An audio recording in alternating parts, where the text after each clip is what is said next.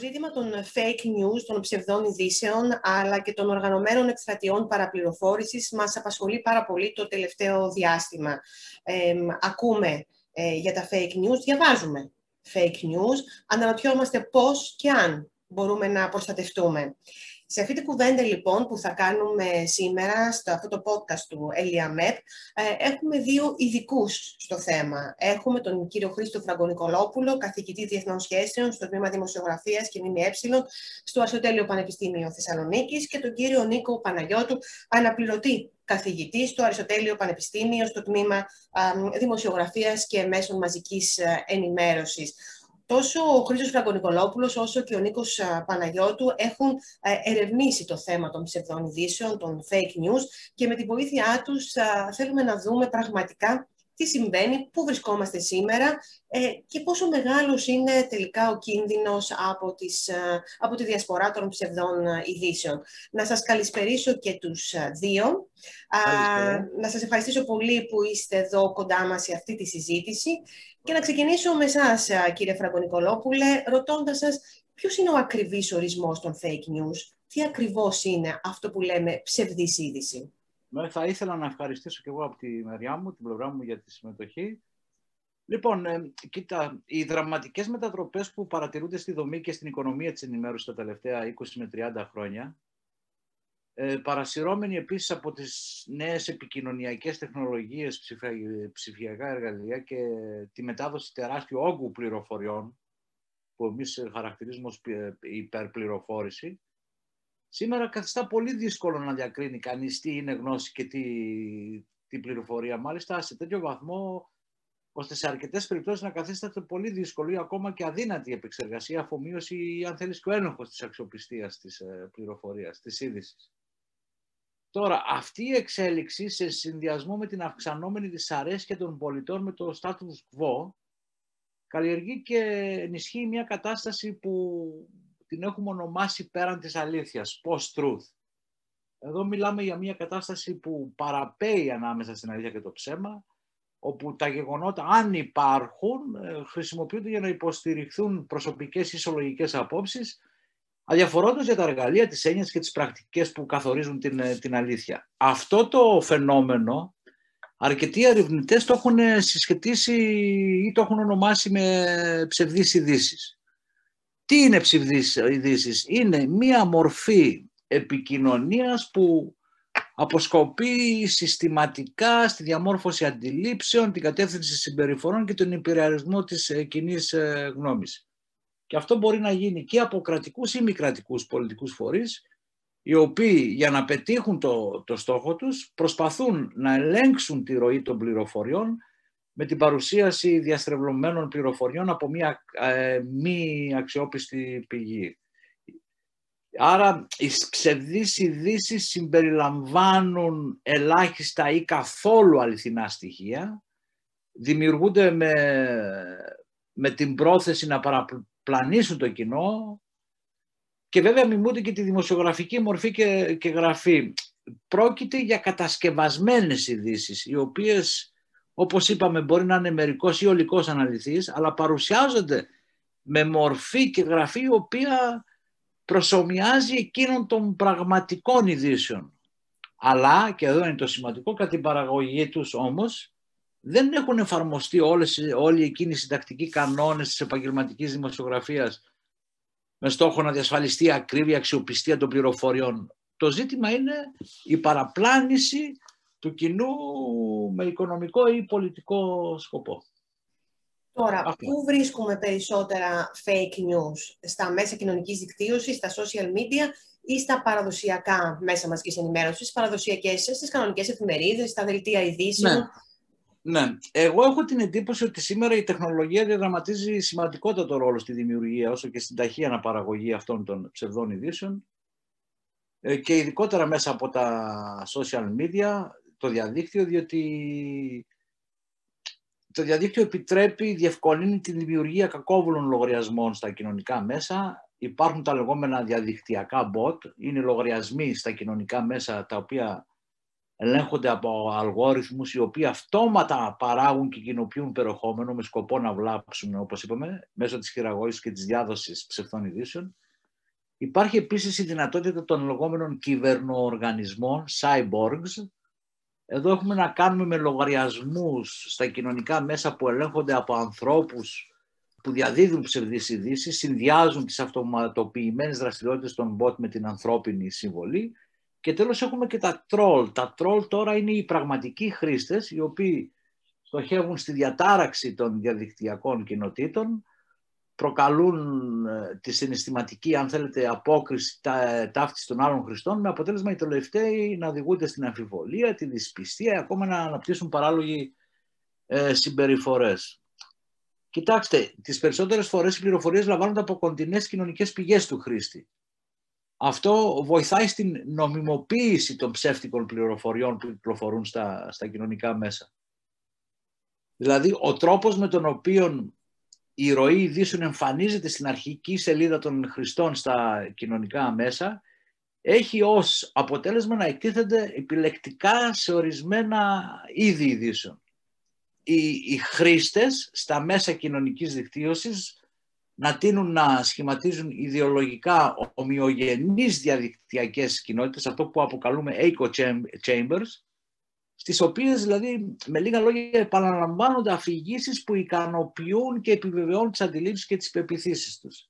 Και αν τώρα συνδέσουμε αυτό το φαινόμενο με ψυχολογικούς παράγοντες όπως είναι για παράδειγμα η κοινωνική αξιοπιστία, δηλαδή ότι οι άνθρωποι αντιλαμβάνονται κάτι ως αξιόπιστο όταν και οι άλλοι το έχουν κρίνει ως τέτοιο και επίσης η ευρετική συχνότητα που σημαίνει ότι οι καταναλωτές μπορούν να ευνοούν τις πληροφορίες που ακούνε συχνά ακόμα και αν είναι ψεύτικες ειδήσεις. Όλα αυτά, όπως καταλαβαίνετε, διευκολύνουν τη διαδικασία με την οποία οι άνθρωποι καταναλώνουν και πιστεύουν τις ψεύτικες ειδήσεις. Ε, θα θέλω να σας δώσω ένα παράδειγμα εδώ για να ναι, καταλάβετε από την πανδημία.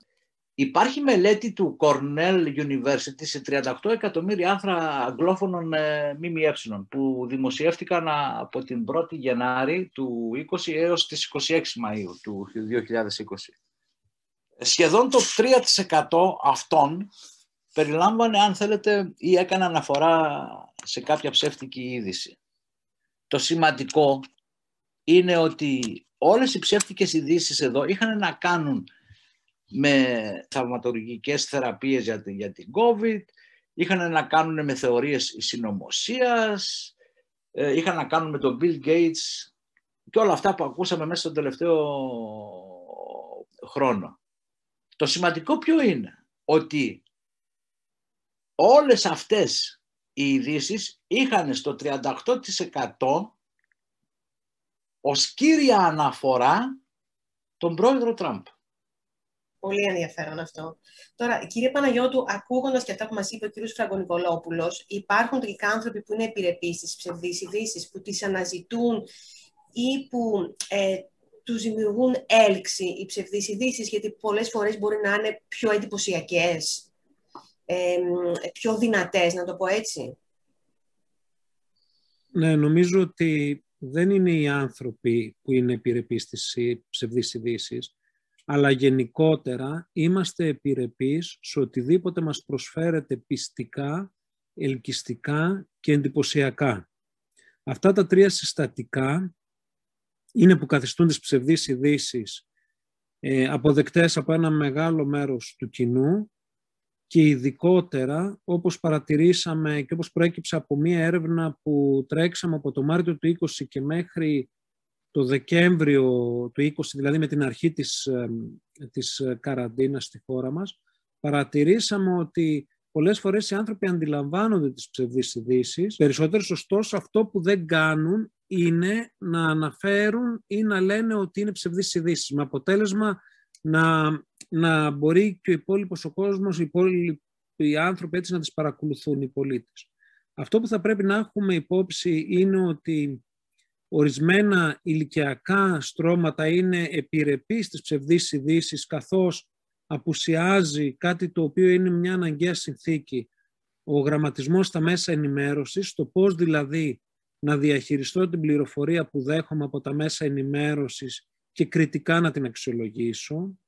Αναφερόμαστε δηλαδή σε ηλικίες άνω των 65, αλλά και αναφερόμαστε σε ηλικίες ε, των νέων μεταξύ 21 μέχρι 35, οι οποίοι οι μεν πρώτοι, οι μεγαλύτερης ηλικίας συμπολίτες μας έχουν ανακαλύψει έναν καινούργιο θαυμαστό κόσμο, ο οποίος τους συγκινεί και ο οποίος είναι πραγματικά κάτι εξαιρετικό για τους ίδιους, με αποτέλεσμα να μοιράζονται χωρίς δεύτερη σκέψη αντίστοιχο περιεχόμενο, ενώ οι νέοι είτε δεν επισημαίνουν παρότι αναγνωρίζουν ότι μία είδηση είναι ψευδής, δεν το επισημαίνουν, είτε πολλές φορές διαβάζοντας μόνο τους τίτλους, κοινοποιούν ή συντελούν καθοριστικά στη διάδοσή τους. Γιατί αυτό θα πρέπει να το καταλάβουμε, εμείς οι πολίτες είμαστε που ενισχύουμε τη διάδοση των ψευδών ειδήσεων. Άρα μας λέτε κυρία Παναγιώτη ότι ακόμη και όταν το γνωρίζουμε, πάλι υπάρχει ένα μεγάλο ποσοστό ανθρώπων, ποσοστό ανθρώπων που ενώ το γνωρίζουν, επιμένουν να διαδίδουν την ψευδή είδηση.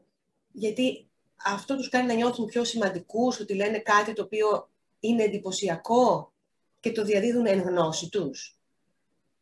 Είναι διαφορετικό να ε, διαδίδεις μια, ε, κάτι που διάβασες και είναι ψευδές, ε, ενώ συνεχίζεις να πιστεύεις ότι είναι αληθές και διαφορετικό να ξέρεις τελικά ότι είναι ψέματα και να, το, να συνεχίσεις να το διαδίδεις. Ναι, αυτό που προέκυψε από την έρευνά μας είναι το γεγονός ότι αντιλαμβάνονται οι νεότερες ηλικίες, όπως προέκυψε από, από την έρευνα, το 50% λέει ότι έχει πέσει έτσι, θύμα μιας ψευδής είδησης. Και όταν ρωτά, ρωτήσαμε το τι κάνατε για αυτό, οι περισσότεροι ανέφεραν ότι παρότι συνειδητοποίησαν ότι ήταν μια είδηση ψευδής, δεν το υπογράμμισαν, δεν το ανέδειξαν με αποτέλεσμα να επιτρέψουν να συνεχίσει να κυκλοφορεί. Καθώς η, η, η τεχνολογική κολοσσία αναφερόμαστε στο Facebook, στο Twitter κλπ. Μας δίνουν τη δυνατότητα όταν το περιεχόμενο μιας είδησης είναι ψευδές να το αναφέρουμε προκειμένου ουσιαστικά να ζητήσουμε να λάβουν μέτρα. Η συμπεριφορά αυτή δεν είναι αποτέλεσμα ε, ικανοποίησης μιας συναισθηματικής τους ανάγκης, αλλά είναι αποτέλεσμα περισσότερο ε, του καταιγισμού της πληροφόρησης που δεχόμαστε και το οποίο πολλές φορές δεν μπορούμε να το διαχειριστούμε όπως στη συγκεκριμένη περίπτωση. Βέβαια, εδώ να αναφέρουμε ότι υπάρχουν και περιπτώσεις όπου διάφορα κοινωνικά στρώματα ως αντίδραση προς αυτό που θεωρούν ότι είναι μια συνωμοσία των ελίτ, ως μια αντίδραση ενάντια στην παγκοσμιοποίηση κλπ. Είναι περισσότερο διατεθειμένοι να πιστέψουν στις ψευδείς ειδήσεις σε ό,τι έχει να κάνει ή επιβεβαιώνει την πολιτική τους έτσι υποθέτηση ή αντίληψη. Μάλιστα. Τώρα, απευθύνομαι και στους δύο. Να ξεκινήσω με εσάς, κύριε Φραγκονικολόπουλε. Πώς μπορεί κάποιος να προφυλαχθεί από τα fake news, αν κάποιος θέλει, διαβάζει πολύ, είναι πολύ μέσα στο διαδίκτυο, θέλει να ενημερώνεται συνεχώς. Τι μπορεί να κάνει για να μην πέσει θύμα των fake news; Υπάρχει Κοιτάξτε, τρόπος; Ναι, εγώ έχω κάνει μία πρόταση εδώ και αρκετά χρόνια, αλλά βέβαια δεν έχει εισακουστεί και είναι λίγο δύσκολο να εισακουστεί και μπορεί να με χαρακτηρίζουν και ως ε, ε, ελιτιστή, αλλά ό,τι πληρώνεις παίρνεις. Ε, δηλαδή, δηλαδή, πρέπει κάποιος να είναι σε θέση να καταλάβει τι σημαίνει να κάνεις κοπιαστική και ερευνητική δημοσιογραφία. Πόσο δύσκολο είναι για να μπορέσει να πληρώσει μια εφημερίδα ή ένα καλό περιοδικό, ένα έντυπο, να μην καταφεύγει σε υπεραπλουστευτικές αλήθειες ή ψευδείς ειδήσεις. Χρειάζεται επίσης να διαβάζουμε περισσότερο, χρειάζεται να μιλάμε και να έχουμε κοινωνικές σχέσεις με ανθρώπους που δεν έχουν τα ίδια συμφέροντα ή τις ίδιες ιδέες ή τα, τις ίδια, τα ίδια δόγματα ή τις ίδιες αγκυλώσεις με εμάς, να ταξιδέψουμε. Όλα αυτά είναι, είναι απαραίτητα. Κοιτάξτε, οι υπεραπλουστευτικές αλήθειες είναι αλήθειες σε εισαγωγικά, που προσπαθούν να φωτίσουν λιγότερες παραμέτρους. Αποτυπώνουν, αν θέλετε, μια επιφανειακή, τιματική εικόνα των παγκοσμίων προβλημάτων, των προβλημάτων του σήμερα. Αυτό που χρειάζεται να καταλάβουμε όλοι μέσα από τα διαβάσματά μας, μέσα από τα ταξίδια μας, μέσα από τις παρέες μας, είναι ότι πρέπει να εστιάσουμε κάποτε στις αιτίες και τους δρόντες και την αλληλεπίδρασή τους, ώστε να καταλάβουμε τι την εξέλιξη, τη δυναμική τους και να αγωνιστούμε για την επίλυση των, ε, των προβλημάτων. Άρα αυτό απαιτεί να προσαρμόσουμε την πολιτική μας λογική, την πολιτική μας συζήτηση σε έναν ανοιχτό, πλουραλιστικό φακό. Αυτό θα μας επιτρέψει να εξετάσουμε, να κατανοήσουμε τα προβλήματα, τις εξελίξεις. Θα μας επιτρέψει ανάλογα με το πρόβλημα προς επίλυση ή αντιμετώπιση να δούμε ποιοι είναι οι δρόντες που έχουν ιδέες, που δεν έχουν, ποιοι είναι κρίσιμοι σε κάθε περίπτωση. Εγώ, ας πούμε, το τελευταίο διάστημα που διαβάζω ε, τα σχόλια και τις παρατηρήσεις των φίλων που έχω στο Facebook ή τα σχόλια των αναγνωστών ε, σε άρθρα των online ειδησιογραφικών σελίδων με όλα όσα συμβαίνουν το τελευταίο διάστημα, αυτό που παρατηρώ είναι ότι τόσο από τους λεγόμενους εξυγχρονιστές, τους μη ψεύτες αν θέλετε, αλλά και τους λεγόμενους ψεύτες, υπάρχει η μη βούληση να επικεντρωθούν στην ανάγκη συνεννόησης. Το ζητούμενο είναι να εξεντώσουμε ένα τον άλλον. Και μάλιστα με σοφιστίες, επιφανειακές σοφιστίες. Αυτό δεν οδηγεί πουθενά. Τα απόλυτα επιχειρήματα τα οποία δεν τεκμηριώνονται δεν οδηγεί πουθενά. Πρέπει οπωσδήποτε να βελτιώσουμε τους όρους και το επίπεδο της, ε, της συζήτησης. Να ενισχύσουμε την ανταλλαγή απόψεων με επιχειρήματα, αντιεπιχειρήματα. Αυτό, αυτό που κάνουμε αυτό είναι, είναι λίγο ελληνικό ή το βρίσκεται Όχι, όχι, παντού συμβαίνει. Παντού συμβαίνει. Αυτό που παρατηρείτε σημαίνει ότι υπονομεύουμε αυτό που όλοι όλες υποστηρίζουμε ότι θέλουμε να διασφαλίσουμε. Τι είναι αυτό, τη σωστή πληροφόρηση και τη δημοκρατία. Όταν το κάνουμε αυτό, αυξάνουμε, αυξάνουμε την αδιαφορία όσων έχουν κουραστεί. Αυξάνουμε την καχυποψία, αυξάνουμε την έλλειψη ε, εμπιστοσύνης. Υπάρχει ένας διάλογος κοφών και οι προκλήσεις είναι τέτοια σήμερα που απαιτούν συζήτηση. Μόνο και εδώ θα σας βάλω έτσι μια τάκα που μου αρέσει να λέω, μόνο έτσι θα σπάσει ο φαύλος κύκλος που έχει σήμερα καλλιεργηθεί από την αλαζονική, ελιτιστική τεχνοκρατική αντίληψη, ότι δεν υπάρχει alternative, δεν υπάρχει εναλλακτική και τη λαϊκιστική, αν θέλετε, υπεραπλουστευτική ρητορική που ε, αυτό οδηγεί σε μια τοξική και μνησίκακη αντι, αντιπαράθεση. Και πρέπει κάποτε επιτέλους να δούμε την ενδότερη αξία Κάτι που δεν το κάνουμε. Που έχουν όλα αυτά τα εργαλεία, τα νέα ψηφιακά εργαλεία, οι νέες ε, ε, επικοινωνίες, πώς το λένε, τεχνολογίες. Κύριε Παναγιώτου, η δική σας άποψη, αυτό που μας είπε αρχικά ο κύριος Φραγκονικολόπουλος, βέβαια ε, τα ταξίδια, το να διαβάζουμε περισσότερο, το να, ε, να αγοράζουμε εφημερίδες που είναι έγκυρες, που έχουν κανονικό ρεπορτάζ, που έχουν έρευνα, ε, θέτει και ένα θέμα οικονομικό, να έχουν τα χρήματα να μπορούν να τα κάνουν όλα αυτά. Η δική σας άποψη ποια είναι, πώς μπορούμε τελικά να προστατευτούμε από τις ψευδείς ειδήσεις, τα fake news; Ναι, νομίζω ότι ο Χρήστος ανέδειξε ουσιαστικά την αναγκαιότητα υιοθέτησης μιας πολύπλευρης αντιμετώπισης. Και για να είμαι πιο συγκεκριμένος. Η αντιμετώπιση αυτή περιλαμβάνει εξίσου διαμοιρασμένες ευθύνες ευθύνες προς την πολιτεία, ευθύνες προς τους τεχνολογικούς παρόχους, τους μεγάλους τεχνολογικούς κολοσσούς, προς τα μέσα ενημέρωσης, προς τις δημοσιογραφικές ενώσεις και προς τους δημοσιογράφους και εν τέλει προς το ίδιο το κοινό. Και ξεκινώ με την σειρά στην οποία αναφέρθηκα. Το κράτος και η πολιτεία εν γέννη πρέπει ουσιαστικά να υιοθετήσει αυτό το οποίο έχει αναδειχθεί ως προτεραιότητα από το Ευρωπαϊκό Κοινοβούλιο το 2007 και από την Ευρωπαϊκή Επιτροπή ήδη από το 2015 για την ε, προώθηση του γραμματισμού στα μέσα ενημέρωσης.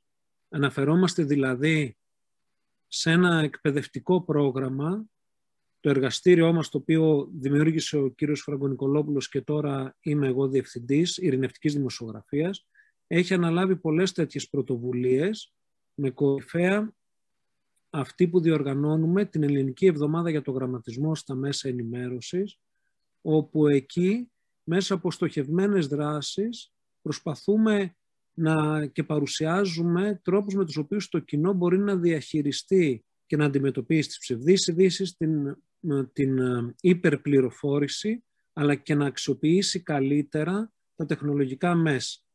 Αναφέρομαι με ένα σχετικό παράδειγμα. Μπορεί το τηλέφωνο μας το κινητό να έχει 100 δυνατότητες που σημαίνει ότι μας ανοίγει πολλές άλλες πιθανότητες για να κάνουμε πολλά πράγματα.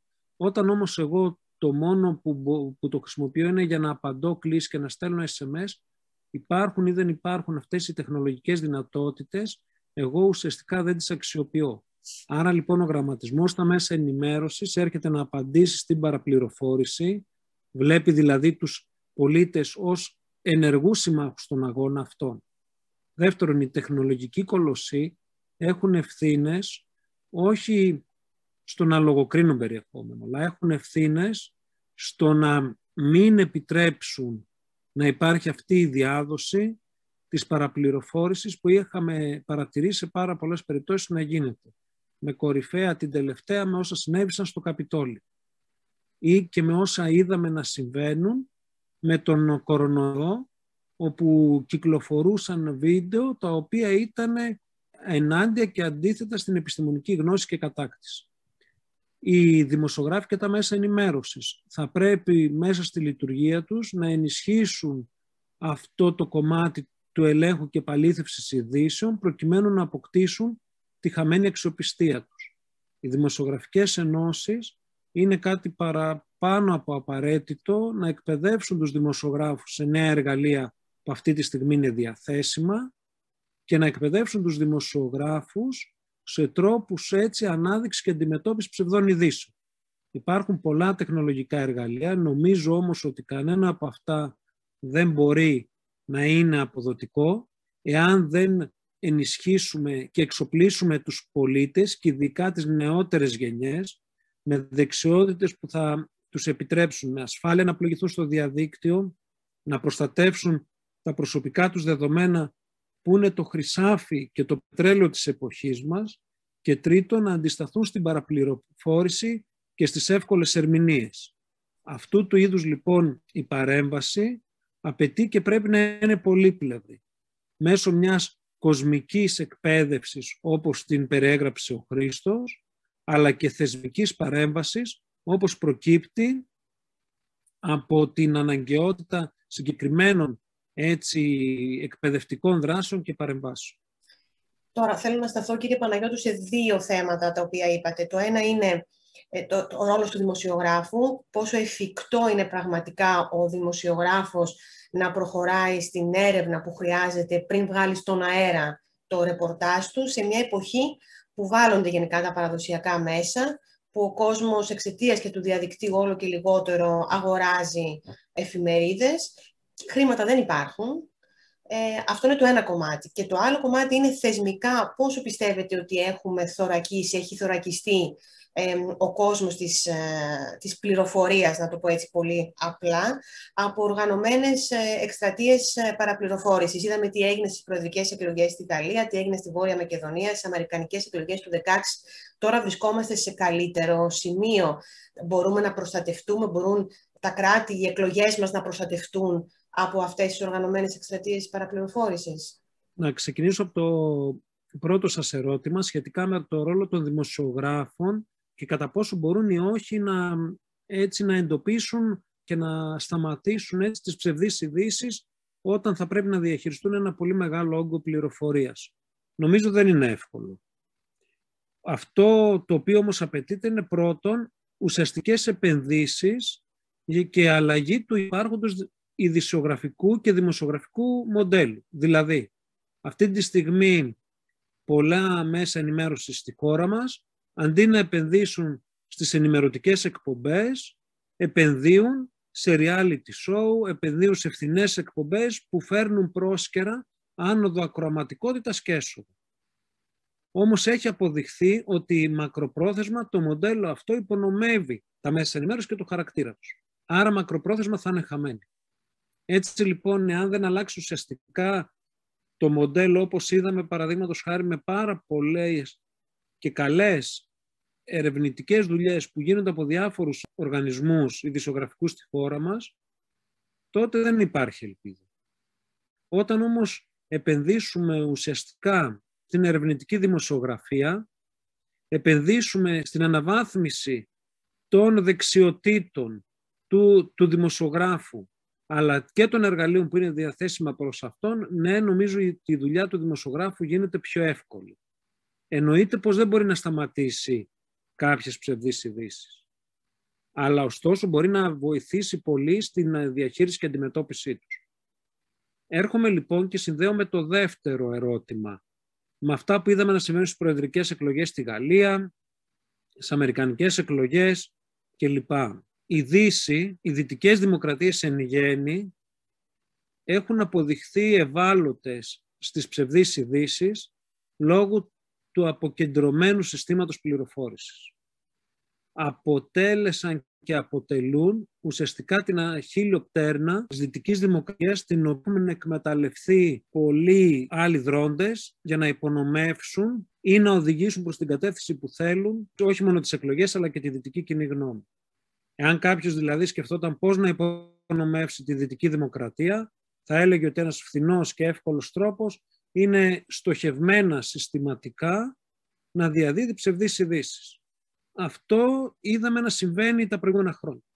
Δεν σημαίνει ότι έχει αντιμετωπιστεί το φαινόμενο. Νομίζω ότι εξακολουθούμε να είμαστε ευάλωτοι. Όμως αυτή τη στιγμή είμαστε περισσότερο προετοιμασμένοι, περισσότερο υποψιασμένοι και είδαμε ότι η Ευρωπαϊκή Ένωση αστραπία κινήθηκε με το να συστήσει μια ομάδα ειδικών με το να κινητοποιήσει πόρους, εκπαιδευτικά ιδρύματα, οργανισμούς προς την κατεύθυνση αυτή, το ίδιο είδαμε να συμβαίνει και στη ΣΥΠΑ, με, τη, με την Google, με το Facebook, με το Twitter, να υιοθετούν μηχανισμούς που βοηθούν στη διαχείριση και αντιμετώπιση τέτοιου φαινομένου. Έτσι λοιπόν, αυτό που θα πρέπει ωστόσο να έχουμε κατά νου είναι ότι ξέχωρα από αυτά, ε, εξίσου σημαντικό και είναι η επένδυση προς τους πολίτες, προς μια νέα πολιτιακή αγωγή, η οποία σημαίνει ότι ουσιαστικά συζητάμε για τα μέσα ενημέρωσης, για το περιεχόμενό τους και, ε, και ο πολίτης είναι ένας κριτικά ενημερωμένος και σύμμαχός μας στον αγώνα αυτό. Κλείνοντας, αυτό που θέλω να τονίσω είναι ότι δεν σημαίνει ότι πρέπει να δούμε τα μέσα ενημέρωσης με καχυποψία ή τα social media. Αν, αντιθέτως, ο εγγράμματος, ο, ο πολίτης ο οποίος έχει τις δεξιότητες για να διαχειριστεί και να καταλάβει ότι αυτό το βίντεο είναι ψευδές, είναι ουσιαστικός σύμμαχος, όπως τόνισα πριν, στην προσπάθεια μας. Τώρα, το 2017, επειδή μιλάμε ακριβώς για αυτούς τους μηχανισμούς ελέγχου, η Google βράβευσε την έρευνά σας, η οποία ουσιαστικά προτείνει ένα νέο μοντέλο πλατφόρμα, το οποίο θα μπορεί να ανοιχνεύει και εγκαίρως τις ψευδείς ειδήσεις. Τι ακριβώς είναι αυτό; και είναι κάτι που εφαρμόζεται;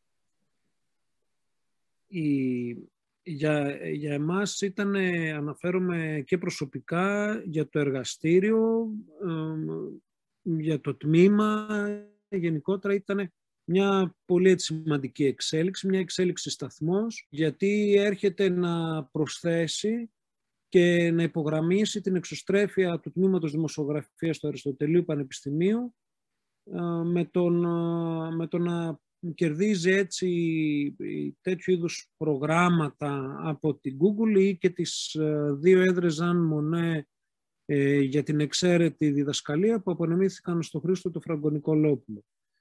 Η, η έρευνα την οποία είχα κάνει για την Google είχε να κάνει για το κοινό, είχε να κάνει για τρόπους έτσι διαχείρισης ουσιαστικά και πώς αντιμετωπίζουμε τις ψευδείς ειδήσεις εστιάζει στα ζητήματα που ανέφερα πριν, δηλαδή για, για την προώθηση του γραμματισμού στα μέσα ενημέρωσης, για το νέο κοινό με το οποίο ερχόμαστε και πώς μπορούμε να το ακούσουμε, να το καταλάβουμε, να πείσουμε στον αγώνα μας αυτό, του είδους η γνώση η οποία έχει ουσιαστικά παραχθεί από το πρόγραμμα αξιοποιείται και θα αξιοποιηθεί ακόμη περισσότερο καθώς πολλαπλασιάζονται τα τεχνολογικά μέσα, ειδικά τώρα με το 5G, γιατί βασίζεται σε αντίστοιχη πλατφόρμα.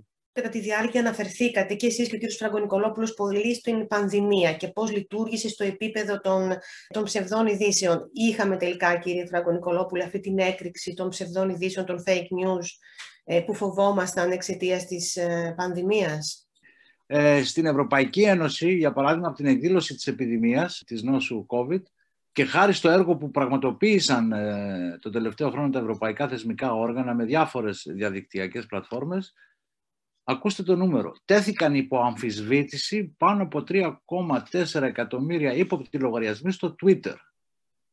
Απίστευτος αριθμός. Ναι, οι οποίοι επικεντρώνονταν αποκλειστικά στις συζητήσεις σχετικά με τον κορονοϊό. Και η πολυπλοκότητα που έχει να αντιμετωπίσει η Ευρωπαϊκή Ένωση στο ζήτημα αυτό φαίνεται και από τις παραπλανητικές πληροφορίες που κυκλοφόρησαν στο διαδίκτυο. Για παράδειγμα, υπήρχαν ψευδείς ισχυρισμοί σχετικά με τα μέτρα υγιεινής. Να πλύνω ή να μην πλύνω τα χέρια μου; Να πιω ή να μην πιω χλωρίνη; Μετά υπήρχαν θεωρίες συνωμοσίας. Το χαρακτηριστικότερο παράδειγμα ήταν ο μύθος ότι ο COVID, η COVID-19 διαδίδεται από τις εγκαταστάσεις 5G. Ε, Υπήρξε στοχοποίηση συγκεκριμένων εθνοτικών ή θρησκευτικών ομάδων, ιδιαίτερα ε, Ασιάτες, Κινέζοι, ως πηγές διάδοσης του, του ιού και μουσουλμάνοι επίσης υπήρξε παραπλάνηση καταναλωτών με τη διαφήμιση και πώληση δίθεν θαυματουργών προϊόντων. Το είδαμε και στη χώρα μας που γιατρεύουν τον, ε, τον ιό. Όλα αυτά καταλαβαίνετε ότι δυσκόλουσαν πολύ την, ε, την Ευρωπαϊκή Ένωση και τη δυσκολεύουν ακόμα γιατί υπονομεύουν τις δράσεις της, το, το δημοκρατικό διάλογο και την κοινωνική συνοχή. Αλλά η Ευρωπαϊκή Ένωση έχει θέσει σε λειτουργία όλος εκείνος εκεί τους οργανισμούς και κάνει ότι θεσμούς εργαλεία, κάνει ό,τι μπορεί για να ελέγξει το, το φαινόμενο. Τώρα, μας είπατε αυτά για την πανδημία που είναι αρκετά τρομακτικά, γιατί όταν δεν μπορούν να ελεγχθούν οι ψευδείς ειδήσεις που αφορούν και θέματα υγείας, που αφορούν και τη δημοκρατία όμως, ε, τίθενται πολλά πράγματα σε κίνδυνο και θέλω να σας ρωτήσω τώρα και τους, και τους δύο, και εσάς κύριε Φραγκονικολόπουλε και εσάς κύριε Παναγιώτου, τελικά από τα fake news, τα fake news αποτελούν κίνδυνο για την ε, δημοκρατία.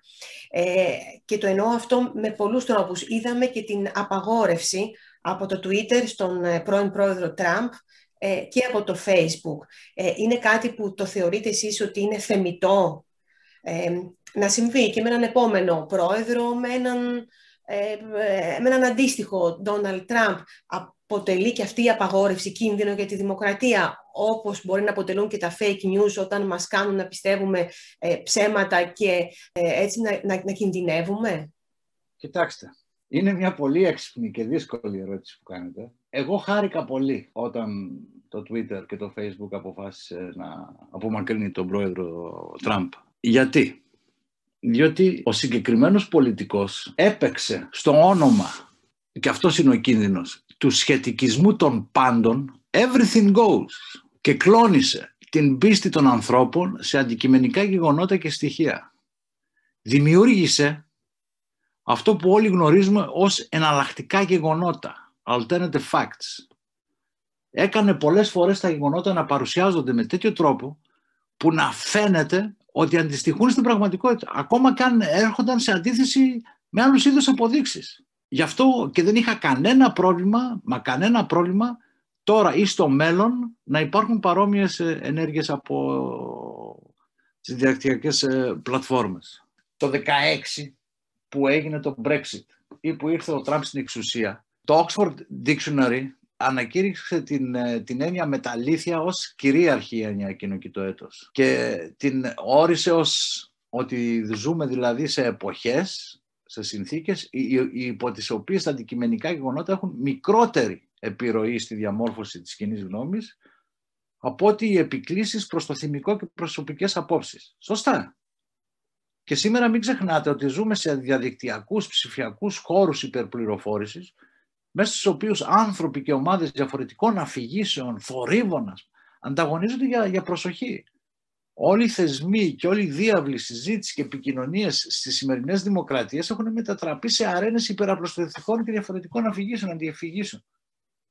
Εδώ υπάρχει κατακαιρματισμός, υπάρχει αγκίστρωση στα, στα echo chambers. Αυτό δεν μας επιτρέπει να έχουμε ουσιαστική συνάντηση με αντίθετες αφηγήσεις, με αναγνώριση άλλων ε, απόψεων, επικοινωνία, συζήτηση. Και η κριτική και η ερευνητική ματιά, ο εύλογος διάλογος έχει, έχει αντικατασταθεί και το βλέπετε κάθε μέρα από τον πανικό, τη δαιμονοποίηση και τις πολύ εύκολες ε, αλήθειες. Και εδώ θέλω να σας πω ότι την δημοκρατία δεν θα την διευκολύνει, δεν θα την ενισχύσει η άσκηση πολιτικής ή κριτικής η οποία δεν έχει κάποια δόση ουσιαστικής αλήθειας. Ό,τι δεν έχει αλήθεια, ό,τι είναι ξυπνίστικο, είναι σοφιστία. δεν γίνεται όπως έγραψε πολύ σωστά ο Μπουκάλος, θυμάμαι πέρσι στην Καθημερινή, να πιστέψουμε, είναι αδιανόητο, ότι όλοι οι ισχυροί του κόσμου έκατσαν γύρω από ένα τραπέζι, τραπέζι αποφάσισαν πώς θα φτιάξουν τον ιό με στόχο να σκοτώσουν τον κόσμο. Και ποιο κόσμο, τους δικούς τους πολίτες. Αυτά είναι αδιανόητα πράγματα. Και σε μια πολύ ωραία μελέτη που έκανε ο κύριος Καλατράντος για, για το ΕΛΙΑΜΕΠ, που κατέγραψε την κατάσταση στην Ευρώπη, είδαμε ότι η πανδημία έδωσε την ευκαιρία σε εξτρεμιστικές ομάδες, κυρίως μέσω του διαδικτύου και των κοινωνικών μέσων, να ενδυναμώσουν τα αφηγήματα που σχετίζονται με το μίσος, την ξενοφοβία, τη στοχοποίηση θρησκευτικών, πολιτισμικών, φιλετικών ομάδων, την αντίδραση στον καπιταλισμό, στην παγκοσμιοποίηση και μάλιστα με αντιφατικό τρόπο. Ενώ από τη μία αυτές οι ομάδες κατηγορούσαν τις κυβερνήσεις για καθυστερημένη λήψη μέτρων, από την άλλη καταδίκαζαν τις επιπτώσεις των μέτρων της ελευθερίας. Αυτό θέλει προσοχή και συνέδεσαν το είδαμε. Την, ε, τον ιό με την μεταναστευτική πολιτική της Ευρωπαϊκής Ένωσης κτλ. κτλ, κτλ. Κοιτάξτε, είναι πολύ σημαντικό να εξετάσει κανείς σήμερα πώς τα μέσα κοινωνικής δικτύωσης παίζουν σπουδαίο ρόλο για όλες αυτές τις ομάδες που υποκινούν τη ρωτηρική μίσους και τις ψευδείς ειδήσεις. Αυτές οι περισσότερες κινούνται σχεδόν αποκλειστικά στο διαδίκτυο. Το παράδειγμα, το καλύτερο παράδειγμα είναι η εξτρεμιστική δεξιά στη, στη ΣΥΠΑ. Το διαδίκτυο επιτρέπει σε όλα αυτά τα απομονωμένα άτομα να έρχονται σε επαφή, να αισθάνονται μέλη ενός μεγαλύτερου κινήματος, χωρίς να χρειάζεται να αντιμετωπίσουν αντεπίθεση για τις ιδέες τους και όλα αυτά, επειδή μπορούν και λειτουργούν ανώνυμα στο διαδίκτυο. Και αυτοί οι προστατευόμενοι χώροι στο διαδίκτυο λειτουργούν και ως χώροι που μεγεθύνουν την εμβέλεια και την ένταση του μηνύματός τους προσελκύουν νέους οπαδούς ή ριζοσπαστικοποιούν τους παλιούς κτλ, κτλ. Όλα αυτά είναι πολύ επικίνδυνα για τη δημοκρατία. Και νομίζω ότι πρέπει να το δούμε έτσι. Δεν νομίζω ότι στερώ την ελευθερία έκφρασης στον πρόεδρο Τραμπ όταν του αφαιρώ το δικαίωμα να εκφράζεται μέσα από Twitter ή το Facebook. Ναι, διότι, ψέματα. Ναι, γιατί ο άνθρωπος δεν εκφράζεται. Παραπλανεί. Συσκοτίζει το, το, το, ζήτημα. Προσπαθεί το δικό του ψέμα να το κάνει να φαίνεται σαν μια αλήθεια ανάμεσα σε άλλες. Αυτό είναι λάθος. Και οι, οι δημοκρατίες μας σίγουρα δεν έχουν ανάγκη από τέτοιες συμπεριφορές. Αλλά θα ήθελα επίσης να κλείσω και μια άλλη ατάκα, Οντίν. Δυστυχώς όλες αυτές οι ομάδες έχουν καταφέρει να βάλουν τα ζητήματα που υπερασπίζονται, τις αλήθειες που υπερασπίζονται στο τραπέζι. Και ελέγχουν την ατζέντα. Γιατί την ελέγχουν, επειδή τα κατεστημένα κόμματα, οι κατεστημένες ε, κυβερνήσεις προσαρμόζονται πολλές φορές στο λόγο τους και στις αλήθειές τους για να προσελκύσουν ψηφοφόρους. Και αυτό είναι πολύ επικίνδυνο για την ε, δημοκρατία. Ευχαριστώ. Κύριε Παναγιώτου, για σας πόσο επικίνδυνα είναι τα fake news για τη δημοκρατία μας και αυτό που είπε ο κ. Φραγκονικολόπουλος ίσως είναι το πιο τρομακτικό, ότι αυτές οι ομάδες έχουν καταφέρει ε, να βάλουν τις δικές τους αλήθειες πάνω στο τραπέζι και τελικά και τα παραδοσιακά κόμματα, η παραδοσιακή πολιτική ε, να παίζουν ε, σε αυτό το γήπεδο. Νομίζω ότι κατά δική μου άποψη και προσέγγιση τα fake news είναι έκφραση μιας ασθένειας. Η ασθένεια αυτή ξεκινά από το γεγονός ότι τα τελευταία χρόνια υπάρχει ένα μεγάλο ποσοστό απομείωσης της εμπιστοσύνης των πολιτών προς το αντιπροσωπευτικό μας σύστημα.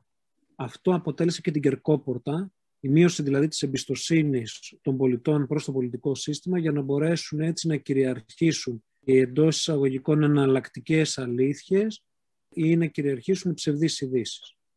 Και για να μπορέσει να γίνει κατανοητό αυτό που αναφέρω, θα χρησιμοποιήσω το παράδειγμα από το δικό μας πολιτικό σύστημα στην Ελλάδα, όπου ήδη από τη δεκαετία του 2000 είχε ουσιαστικά επισημοποιηθεί το, το σύνθημα «Αλήτες Δρουφιάνοι Δημοσιογράφοι», είχε επισημοποιηθεί, επισημοποιηθεί, καταλαβαίνετε πώς το αναφέρω, από την άποψη ότι αναπαραγόταν τόσο συχνά, που πλέον είχε γίνει κοινός τόπος. Το σύνθημα σχετικά με τους πολιτικούς οι οποίοι ήταν εξισωνόταν με τη διαφθορά, με την απατεωνιά κλπ. κλπ. Αποτέλεσε μετά, σε δεύτερο στάδιο αυτό, αποτέλεσε μέρος της πολιτικής αντιπαράθεσης και του πολιτικού λόγου, με αποτέλεσμα όταν οι εκφραστές της εναλλακτικής έτσι προσέγγισης, όσοι αφισβητούσαν τη δημοκρατία, οι εχθροί της δημοκρατίας, ε, ήρθαν και το εξέφρασαν με, με πιο συστηματικό τρόπο, πιο επαγγελματικά, ήρθαν και δούλεψαν πάνω σε ένα έδαφος το οποίο είχε προλιανθεί πριν από αυτούς. Άρα λοιπόν, οι ψευδείς ειδήσεις είναι μία έκφραση, το ουσιαστικό ζητούμενο κατά τη γνώμη μου είναι η αποκατάσταση της εμπιστοσύνης προς το πολιτικό σύστημα, προς τους θεσμούς. Ειδικά στη χώρα μας οι δείκτες αυτοί είχαν επιδεινωθεί δραματικά κατά τη διάρκεια του μνημονίου. Ε, δεύτερον, θα πρέπει ουσιαστικά να, να ανανεωθεί το αντιπροσωπευτικό μας σύστημα προκειμένου να μπορέσει να απαντήσει στις προκλήσεις των καιρών. Και δεν αναφέρομαι σε ηλικιακή ανανέωση, αλλά αναφέρομαι στην ανανέωση εκείνη η οποία είναι απαραίτητη προκειμένου να εκφράσει δυναμικά στρώματα που τώρα σιωπούν και όχι θορυβούσες μειοψηφίες που μέσω του θορύβου προσπαθούν να κυριαρχήσουν στα γεγονότα. Έτσι λοιπόν οι ψευδείς ειδήσεις είναι κομμάτι της αναγκαιότητας να, να επαναθεμελιώσουμε τη σχέση μας με το δημοκρατικό μας πολίτη. Και σε αυτή την κατεύθυνση πρέπει να κινηθούμε. Σας ευχαριστώ θερμά και τους ε, δύο για αυτή την πολύ ενδιαφέρουσα συζήτηση. Ευχαριστούμε και εμείς. Εμείς ευχαριστούμε. ευχαριστούμε.